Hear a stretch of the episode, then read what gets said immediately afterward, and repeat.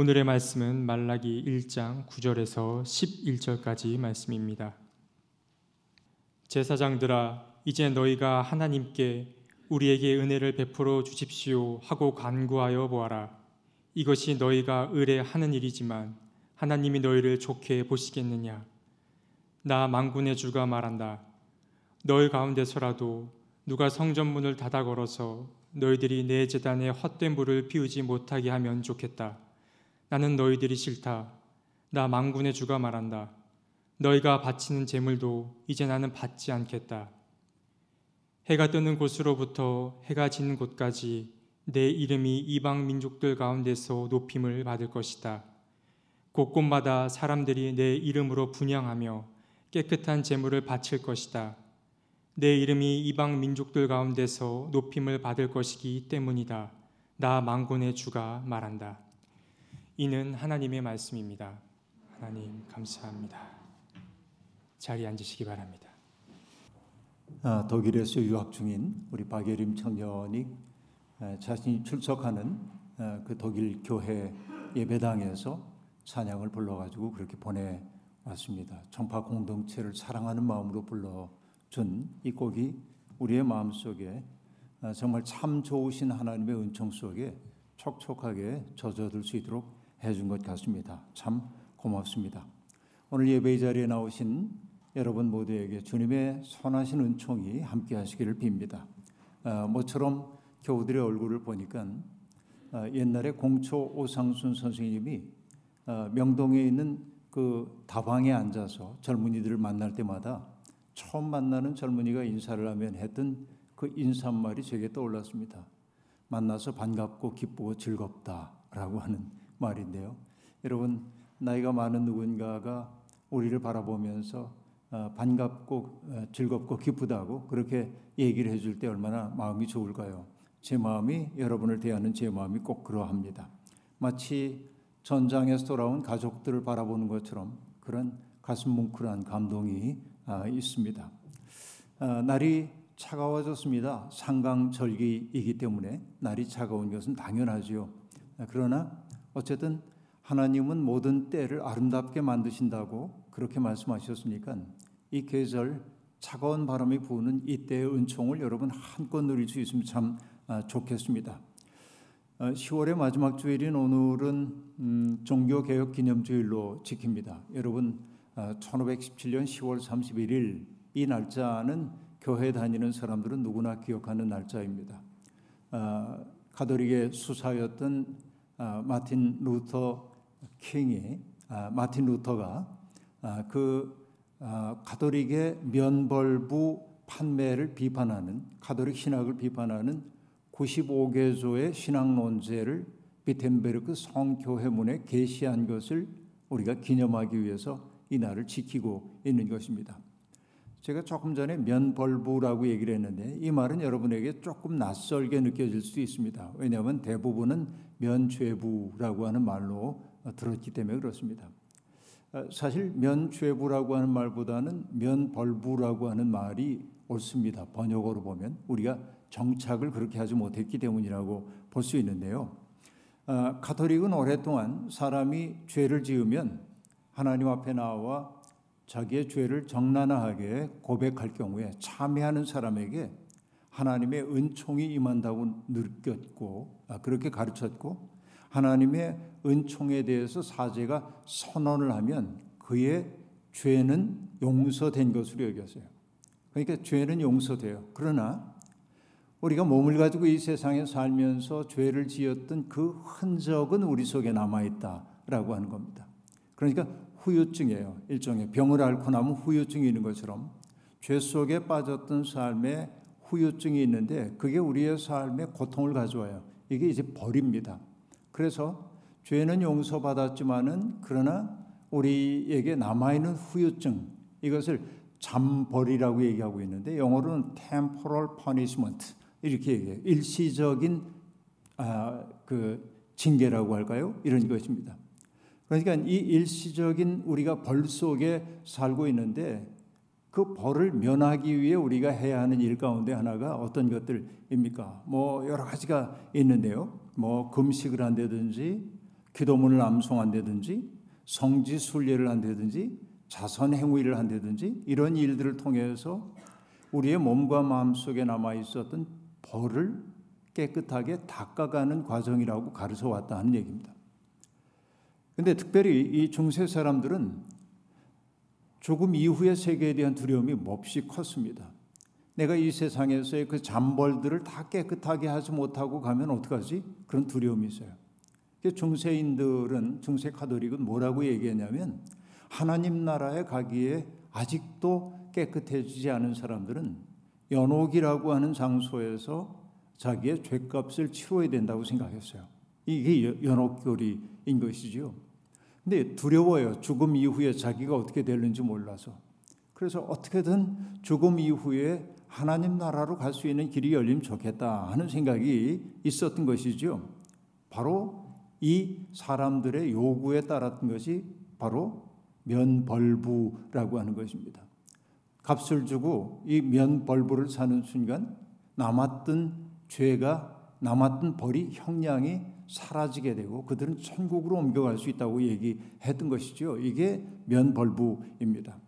어떤 의미에서 면벌부는 대중들의 요구에 교회가 신학적으로 응답한 것이라고 얘기할 수 있습니다. 이것은 성서적이진 않지만 그렇게 대중들의 요구에 응답한 것이라고 볼 수 있어요. 문제는 이런 데 있습니다. 면벌부를 판매한 그 돈을 가지고 교회가 처음에 했던 일들은 사회적 약자들을 돌보는 일을 많이 했습니다. 이게 그런 용도로 사용을 했어요. 그러나 점점 면벌부가 제도화되면서 교회와 사제가 부를 축적하는 수단으로 그것을 사용하게 되면서 상당히 번뜻에서부터 변질되어 나가기 시작했어요. 이것이 면벌부 판매라고 볼 수 있습니다.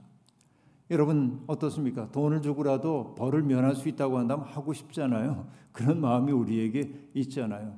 여러분 며칠 전에 아, 우리 제가 아는 어떤 분을 만났는데 아, 그분도 기독교인인데 사주팔자 본 얘기를 저한테 하는 거예요. 이 기독교인이 웬 사주팔자를 보나 그런 생각이 듭니다만 아, 그분의 이야기를 들으면서 인간의 연약함에 대해 다시 생각하게 되었습니다. 그분 얘기는 이런 겁니다. 삶의 무게에 짓눌릴 때마다 늘 드는 생각이 내 인생 왜 이렇게 힘드냐?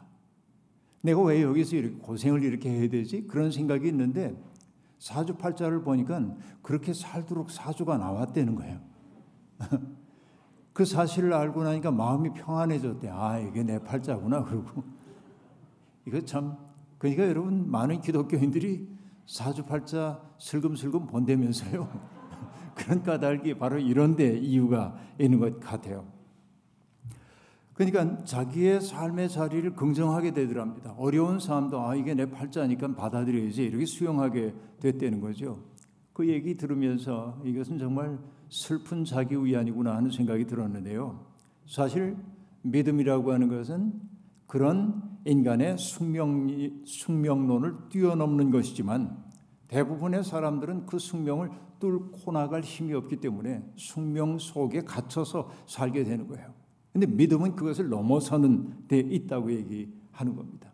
그러니까 여러분 이 얘기에 비춰 보면 어떤 종교 지도자가 면벌부를 판매한다고 한다면 기꺼이 사려는 사람들이 있을 거예요. 예, 그 생각이 제게는 들었습니다.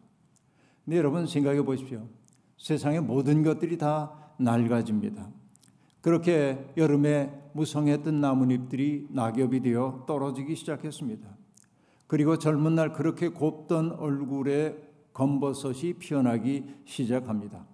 하나의 문명도 나타났다가 사라집니다. 모든 것들이 헛됨에 종속되어 있다고 하는 전도서 기자의 이야기가 우리에게 실감나게 다가오기도 합니다. 우리를 한때 뜨겁게 만들었던 종교 체험이라고 하는 것도 시간이 지나고 나면 시들하게 변질됩니다. 한때 우리를 달뜨게 만들었던 사랑의 감정조차 어느 순간 가라앉아 버리고 맙니다. 이게 우리의 경험입니다. 그래서 우리에게 남는 것은 기억뿐입니다. 한때 뜨거웠던 날, 한때 그렇게 간절했던 그날에 대한 기억을 붙잡고 오늘을 살아가는 게 인생인지도 모르겠습니다. 하지만 새로움을 만들어갈 용기가 없는 사람들은 늘 과거에 붙들려 사는 거지요. 어떻게 보면 참 딱한 일이라고 볼 수 있습니다. 전통, 과거의 전통, 추억할 전통이 있다는 것은 좋은 겁니다. 전통은 우리를 붙들어주는 힘이기도 하니까. 그러나 전통은 좋은 것이지만 그것이 전통주의로 바뀌는 순간 고루해지게 마련입니다. 그죠? 이게 우리의 경험이에요. 하나님의 은총에 대한 생생한 기억에서 출발한 종교가 때때로 사람들을 억압하는 도구가 되기도 한다는 사실을 우리는 보고 있습니다. 바로 그게 면벌부 판매와 관련된 변질 이야기도 거기에 해당된다고 볼 수 있습니다.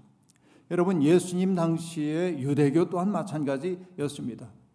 성전 체제를 통해 누릴 것을 다 누리며 살던 사람들은 사람들이 겪고 있는 슬픔과 아픔에 다가서려고 하지 않았습니다.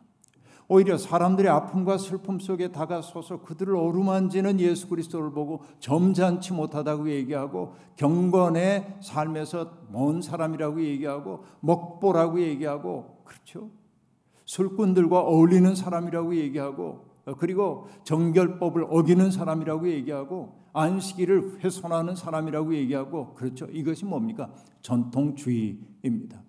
전통의 셈에서 뭔가 새로운 것들을 길어내기보다는 옛날의 기억 속에만 똘똘 사로잡혀서 새로운 것을 용납하지 않은 그 마음이 병이 된 상황이 바로 그 상황이고 결국은 자기들이 수용할 수 없는 새로움, 그 새로움을 죽였죠. 바로 이것이 예수 그리스도의 십자가 사건이라고 볼 수 있습니다.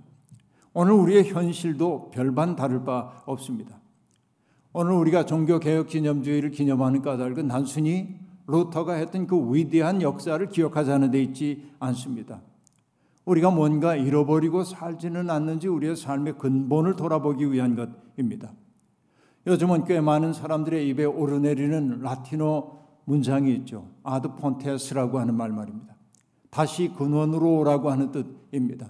아드는 방향 나타내고 폰테스는 샘 근원을 뜻하니까 다시 근원으로 돌아가자라고 하는 것입니다. 이게 중요합니다. 여러분은 자신을 꽤 괜찮은 신자라고 생각하는지 모르겠습니다. 그러나 여러분, 저는 아프게 얘기할 수밖에 없습니다. 꽤 성실한 교인들 가운데도 여전히 진정한 믿음에 당도하지 못한 이들이 많이 있습니다. 핵심을 붙들지 못하고 있기 때문에 그렇습니다. 우리가 붙들어야 할 핵심이란 무엇입니까? 하나님의 마음을 내 마음으로 삼는 것이죠. 예수 그리스도의 마음을 내 마음으로 삼는 것이죠. 그 마음을 한마디로 요약하자면 어떤 것일까요? 성경을 수십 년 동안 읽어왔지만은 하나님의 마음과 예수님의 마음을 간략하게 얘기할 수 있습니다. 그건 뭐예요?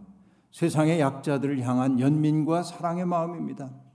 바로 이것이 그리스도가 보여준 아름다운 인생이고 하나님이 역사 속에 개입하시는 까닭도 바로 그런데 있다라고 얘기할 수 있습니다.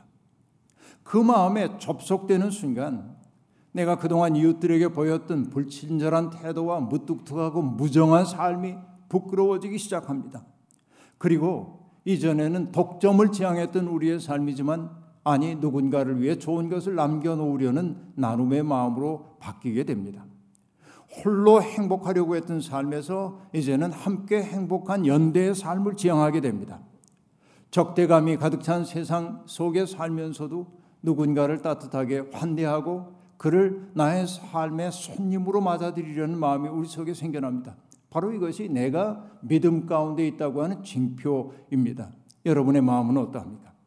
수십 년 교회를 다녀도 그 마음 우리가 얻지 못한다고 한다면 아무리 우리가 입술로 예수가 나의 죄를 구속했다고 고백한다 할지라도 우리는 여전히 예수의 핵심에 당도하지 못한 겉도는 신자일 수밖에 없다라고 하는 얘기입니다. 주님은 바로 그 마음을 품은 사람들이 만들어내는 하나님 나라 함께 이루자고 우리를 초대해 주셨습니다. 세상이 만들어 놓은 담을 허물로 서로 소통하게 하고 상대방 속에 있는 아름다움들을 호명하는 일처럼 하나님이 기뻐하시는 일이 또 어디에 있을까요? 우리가 신앙생활을 하는 까닭은 남들과 구별되기 위해서도 아니고 그리고 구원에 대한 배타적 특권을 누리기 위해서도 아닙니다. 우리가 믿음을 갖는 까닭은 사람다운 사람이 되기 위해서입니다. 사람다운 사람, 참 사람이 되기 위해서입니다. 하나님의 힘을 의지하여서 내 욕망을 이루기 위해 사는 것이 믿음 생활이 아닙니다. 그 욕망의 종살이에서 해방되어서 하나님의 꿈을 품고 사는 존재가 되기 위해 우리는 믿음 생활을 하고 있는 것입니다. 지금 강도 만난 사람의 좋은 이웃이 될 생각이 없다면 우리의 믿음이라는 게 대체 무엇이겠습니까? 여러분, 몸을 가진 사람은 누구나 다 자기를 세상의 중심에 놓고 싶어 합니다. 이것이 바로 구심력입니다. 항상 내 쪽으로 뭔가를 잡아당깁니다. 그러나 은총은 그 구심력을 끊어줍니다. 그래서 우리 삶이 바깥을 지향하도록 만들어 줍니다. 나의 행복 말고 다른 사람을 행복하게 하고 싶어 하고 결국 그 다른 사람에게 확장된 내 마음이 하나님을 기쁘시게 해드리는 삶으로 정향되는 것이죠. 바로 이것이 믿음의 깊이라고 얘기할 수 있어요. 구심력이 죄의 중력이라고 말하면 원심력은 하나님의 은총의 신비라고 말할 수 있습니다. 우리는 그 은총의 세계 속에 들어갈 때 그 원심력에 이끌리게 될 때 비로소 우리를 사로잡던 두려움에서 해방되게 마련입니다. 여러분 문제는 사람들을 그릇된 길로 잘못된 길로 인도하는 거짓 목자들이 너무 많다는 데 있습니다. 오늘 이 시대가 특히 더 그러합니다. 그 때문에 믿는 사람들의 영적인 분별력이 그 어느 때보다 필요한 때라고 말할 수 있습니다. 말라기서 오늘 본문을 통해서 간략하지만은 오늘 우리의 현실을 가늠해 보려고 합니다. 말라기, 말라치라고 하는 말은 나의 사자, my messenger라고 하는 뜻입니다. 그러니까 이 말라기라고 하는 이름이 고유명사일 수도 있고 아니면은 하나님의 말씀을 전하는 사람을 지칭하는 말이 고유명사화된 것일 수도 있습니다. 그런데 말라기는 구약 성경 39권 가운데 맨 끝에 배치되어 있기는 하지만 그것은 바로 나의 사자라고 하는 말을 세례자 요한과 연결시키기 위해서 배치된 것으로 그렇게 보입니다만 그런데 여러분 이 말라기가 쓰여진 때가 대개 언제냐면은 이스라엘이 바벨론 포로 생활에서 돌아와서 페르시아의 통치를 받고 있던 때로 보입니다. 왜냐하면은 말라기서에 등장하는 총독이라고 하는 단어를 보면 바로 페르시아의 치하에 있었음을 알 수 있다 하는 얘기입니다. 여러분 예언서를 보면 대개 예언서는 이런 말로 시작됩니다. 누구누구가 전한 말 혹은 누구누구가 본 이상 혹은 환상 누구누구에게 주신 말씀이라는 구절로 시작됩니다. 그런데 말라기서의 시작은 좀 다릅니다. 이렇게 시작합니다. 다음은 주님께서 말라기를 시켜 이스라엘 백성에게 경고하신 말씀이다라고 얘기합니다. 경고하신 말씀 그렇게 말해요. 경고하신 말씀이라고 하는 게 히브리어로 משא라고 하는 말인데요. משא라고 하는 말인데 그 기본적인 의미는 짐 혹은 부담, burden, load 이런 것이에요. 이 얘기는 burden과 load라고 하는 것은 우리 위에 짐이 놓여져 있으면 우리가 결국 뭘 해야 합니까? 이건 내려놔야 되잖아요. 짐을 내려놔야 하잖아요. 그러니까 경고하신 말씀을 반드시 실천해야 한다고. 그 경고하신 말씀이 그들에게 임하지 않도록 반드시 해결해야 한다는 뜻으로 경고하신 말씀 메사라고 한 말을 하고 있다 는 얘기입니다. 여러분, 아, 죄 지은 모든 백성들은 하나님의 경고를 받을 수밖에 없습니다. 그러나 누구보다도 하나님의 경고를 엄중하게 받는 사람은 누굽니까? 바로 제사장이라고 얘기할 수 있습니다. 제사장은 어떠한 사람이죠? 하나님 앞에서는 백성들을 대변해야 하는 사람이고 백성들에게는 하나님의 엄중한 말씀을 전해야 하는 사람입니다. 어디에도 속할 수 없는 경계인입니다. 제사장은 무겁습니다. 그 때문에 제사장은 언제나 자기를 깨끗하게 해야 하는 사람입니다. 하나님 앞에 서야 하니까 백성들의 모범이 되어야 하니까 말이죠. 그러나 하나님은 말라기 선지자를 통해서 그 당시에 제사장들을 준엄하게 꾸짖고 계십니다. 뭐라고 말합니까? 제사장들아 너희가 바로 내 이름을 멸시하는 자들이다라고 말합니다. 얼마나 무서운 얘기입니까? 저는 이 얘기가 지금의 한국 교회를 향한 말처럼 제게는 들려옵니다. 예언자의 말은 칼날처럼 날카롭습니다. 애두르는 법이 없습니다. 마치 집도 위에 칼날처럼 예리합니다. 한마디로 그 제사장들의 실존을 꿰뚫었어요. 너희는 내 이름을 멸시하는 자들이다 라고 얘기합니다. 여러분 하나님의 이름을 멸시하는 제사장이라고 하는 게 여러분 있을 수 있는 얘기입니까? 그것은 마치 둥근 네모꼴이라는 말처럼 형용 모순입니다. 하나님을 멸시하는 자가 어떻게 제사장이 될 수 있겠습니까? 그런데 그들은 얘기합니다. 우리가 언제 주님을 멸시했습니까? 그렇게 말합니다. 실제로 그들은 하나님 앞에 열심히 충성을 다한 종들인지 모릅니다. 그러나 하나님의 말씀은 준엄합니다. 너희들이 재단에 더러운 빵을 바치고 눈멀거나 병든 짐승을 바치면서도 전혀 부끄러워하지 않았다는 겁니다. 한마디로 얘기하면 그들은 종교적인 의식을 집전하기는 하지만 그 마음속에 경외심이 없었다. 다시 말하면 그들 속에 자기 욕심이 가득 차 있었다. 제사장의 자격이 없었다라고 하는 얘기입니다. 여러분, 유교의 가르침 가운데 그 선비들의 삶을 나타내는 용어가 있습니다. 한마디로 요약하면 무엇이죠? 거 인욕, 존천리 그렇게 말하는데 거는 없앤다, 제거한다는 뜻이고 인욕 사람의 마음 속에 있는 그 욕망 같은 것들을 늘 지워내는 사람이어야 하고 존 천리라고 얘기하는데 하늘의 이치 속에 머무는 삶을 살아야 한다는 얘기예요. 바로 그것이 경입니다. 그렇죠? 경외심을 품고 산다고 하는 건 그거예요. 내 속에 있는 더러운 것들을 자꾸만 제거하고 닦아내고 그리고 하나님의 뜻에 터한 삶을 살아야 한다는 겁니다. 이게 유교가 얘기하고 있는 선비들의 이상입니다. 그렇다면 여러분 하나님을 믿는다고 하는 우리는 더욱더 그것보다 더 철저하게 살아야 하지 않겠습니까? 특별히 제사장이라고 하는 사람들은 말입니다. 그러나 그렇지 않았던 겁니다. 책망을 들은 제사장들은 하나님을 멸시한 적이 없다고 항변합니다. 제사법에 따라 정당하게 제사를 집전했고 하나님을 저주하는 말을 한 적이 없다는 것입니다. 그래요. 그들은 누가 보더라도 경건한 사람처럼 보일 수 있습니다. 하지만 그들은 겉은 깨끗이 하면서 속은 온갖 더러운 것으로 가득 차 있는 사람들이었을 겁니다. 사람들을 정신적으로 지배하고 그리고 자기를 돋보이게 만드는 일을 하면서도 그들이 말끝마다 하는 것은 무엇입니까? 하나님의 영광을 위하여 라고 말하는 거예요. 결국 이것이 하나님을 모독하는 행위로 하나님은 받아들였다라는 말입니다. 그들은 신령한 척 하지만은 사실은 인간에 대한 멸시와 경멸에 사로잡혀 있습니다. 그 때문에 그들은 세상을 냉소합니다. 그래서 그들은 교만하고 사납고 무모합니다. 여러분, 오늘의 종교인들 가운데도 사나운 사람들 많이 있습니다. 무모한 사람들 많습니다. 말과 표정에서 온기와 겸손이 느껴지지 않는 일이 얼마나 많이 있습니까? 바로 그것이 하나님을 업신 여기는 일입니다. 오늘 말라기서가 하고 있는 얘기는 바로 그런 얘기입니다. 하나님을 업신 여기는 사람도 상황이 급박하면 하나님께 기도합니다. 우리를 불쌍히 여기소서라고 말이죠. 그러나 하나님은 그런 기도에 응답하지 않으십니다. 하나님은 우리의 문제를 해결하기 위해 급할 때마다 불러낼 수 있는 존재가 아니기 때문에 그렇습니다.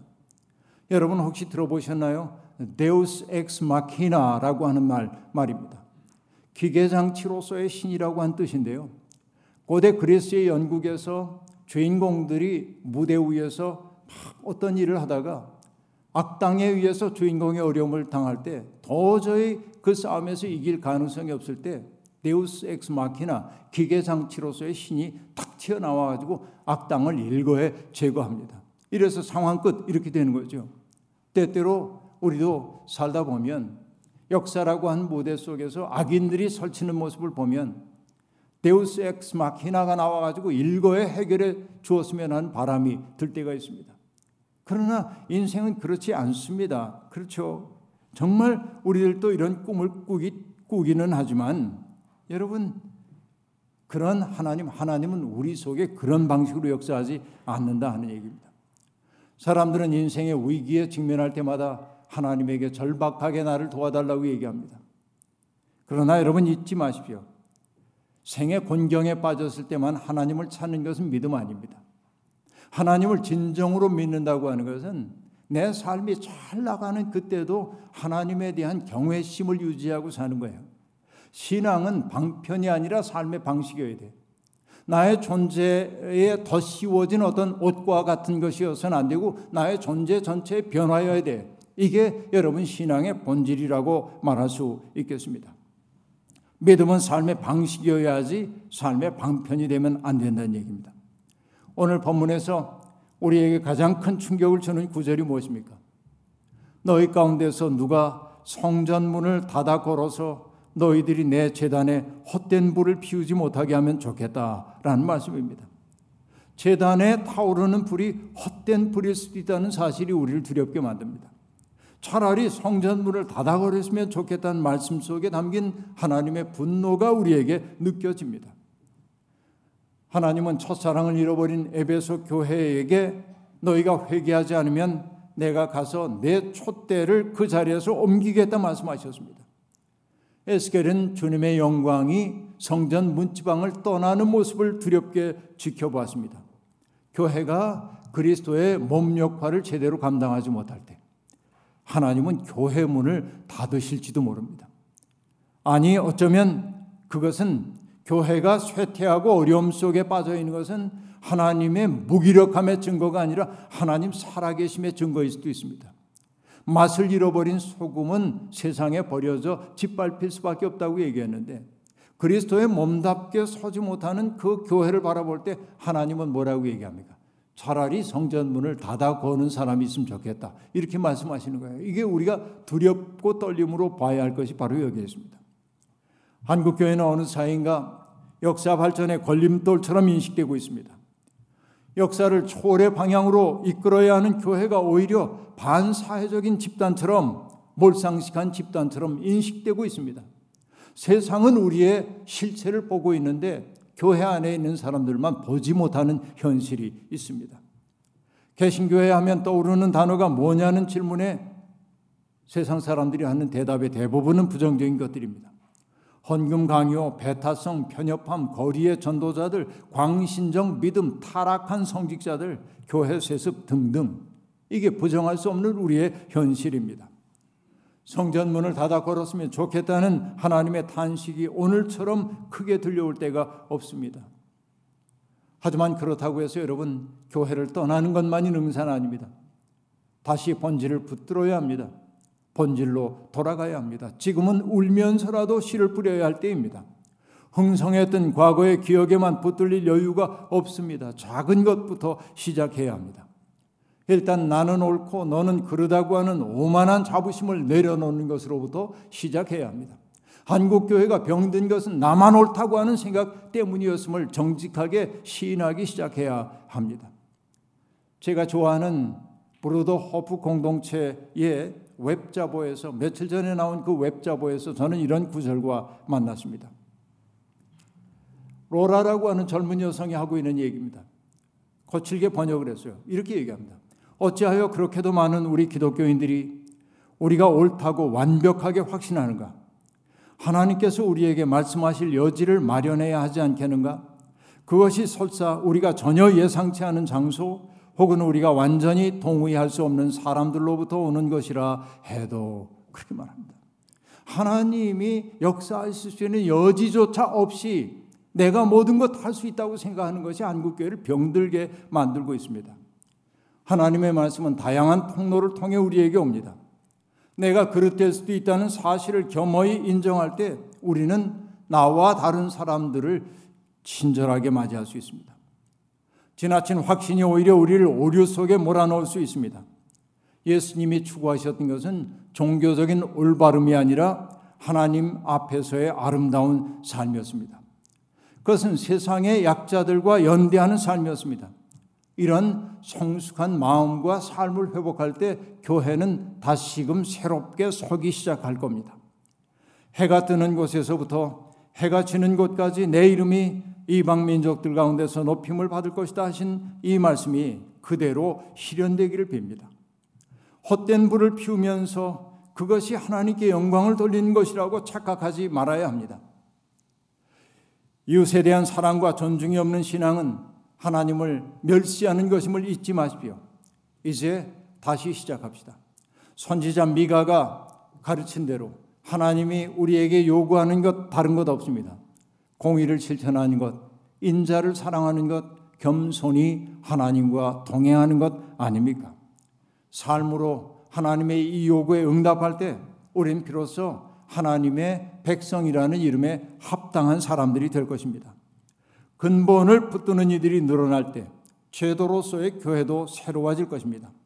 비록 더딜 망정 보이지 않는 폭폭으로 담장을 넘는 저 담댕이처럼 우리도 끈질기게 하나님의 마음을 품고 이 고단한 세월을 이겨가야 합니다.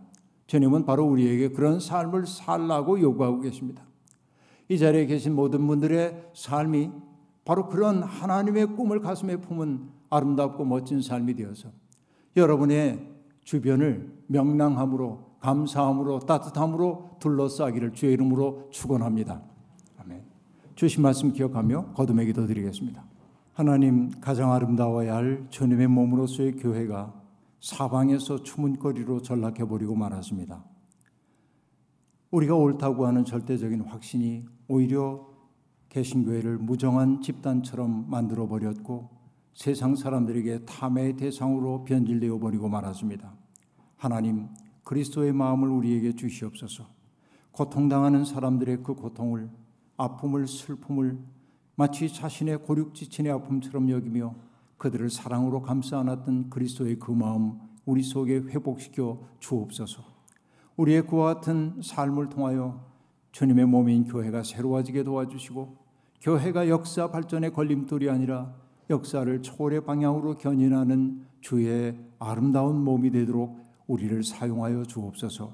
예수님의 이름으로 기도하옵나이다. 아멘.